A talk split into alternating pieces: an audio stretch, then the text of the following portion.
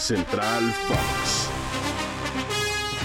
Qué gusto saludarles a todos a través de este espacio que Spotify nos brinda, un bloque informativo de Central Fox. Soy Ricardo García Ochoa y aprovechemos ya que es inicio de fin de semana para hablar de su majestad en la NBA. LeBron James anoche logró una victoria importante para los Lakers de Los Ángeles en este duelo 112-111 ante los Pacers de Indiana. Pero lo que hay que destacar no solamente es el triunfo de los Lakers, sino la actuación también del líder de esta organización, encestando 26 puntos en este partido y poniéndose a tan solo 63 del récord histórico de la NBA que pertenece a Karim Abdul-Jabbar de más puntos anotados a lo largo de su carrera. LeBron James, que ustedes recuerdan, ha triunfado no solamente con los Lakers, sino que también lo hizo en un momento con los Cavaliers de Cleveland, con el Heat de Miami y ahora en esta parte final de su carrera dentro del baloncesto profesional de los Estados Unidos está muy cerca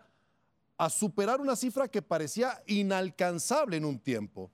Recordando que Karim Abdul-Jabbar fue quizás el jugador más dominante a lo largo de su carrera con los Bucks de Milwaukee, con los Lakers de Los Ángeles, estableciendo esa marca de más puntos anotados a lo largo de su paso por la Asociación de Baloncesto de los Estados Unidos. Pero LeBron James si bien está tratando de llevar los Lakers a que tengan, a que alcancen una marca ganadora en esta temporada 2022-2023, cosa que todavía no logran, tres juegos por debajo de 500, ha triunfado con este equipo en la temporada pandémica, llevándolos al título. Sin embargo, las lesiones han afectado en el inicio de la temporada y que está cerca ya llegar a su mitad a los Lakers de Los Ángeles. LeBron James aquel chico que salió del estado de Ohio, que se brincó el baloncesto universitario y que arribó a la NBA con bombos y platillos deseados por muchos para ser parte de su organización. Fue seleccionado por los Cavaliers de Cleveland.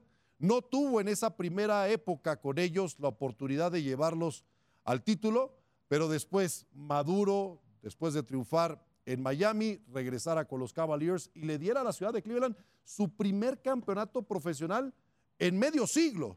Ahora con los Lakers, qué casualidad, vistiendo el mismo uniforme que Karim Abdul-Jabbar vistió y con el que en múltiples ocasiones fue campeón durante la década de 1980, está cerca de convertirse en otro inmortal en una cifra que parecía, insisto, inalcanzable. Vamos a ver con esos 63 puntos que todavía le faltan para alcanzar a Karim, si puede lograrlo en su próximo partido el sábado en New Orleans ante los Pelicans o será en casa entonces el próximo martes, ya 7 de febrero, ante el Thunder de Oklahoma City. Se convierte en el líder carastero en la historia de la NBA. Yo me despido después de este breve espacio informativo que Fox Sports les brinda, agradeciéndoles la amabilidad de su atención. Soy Ricardo García, cuídense mucho y hasta la próxima.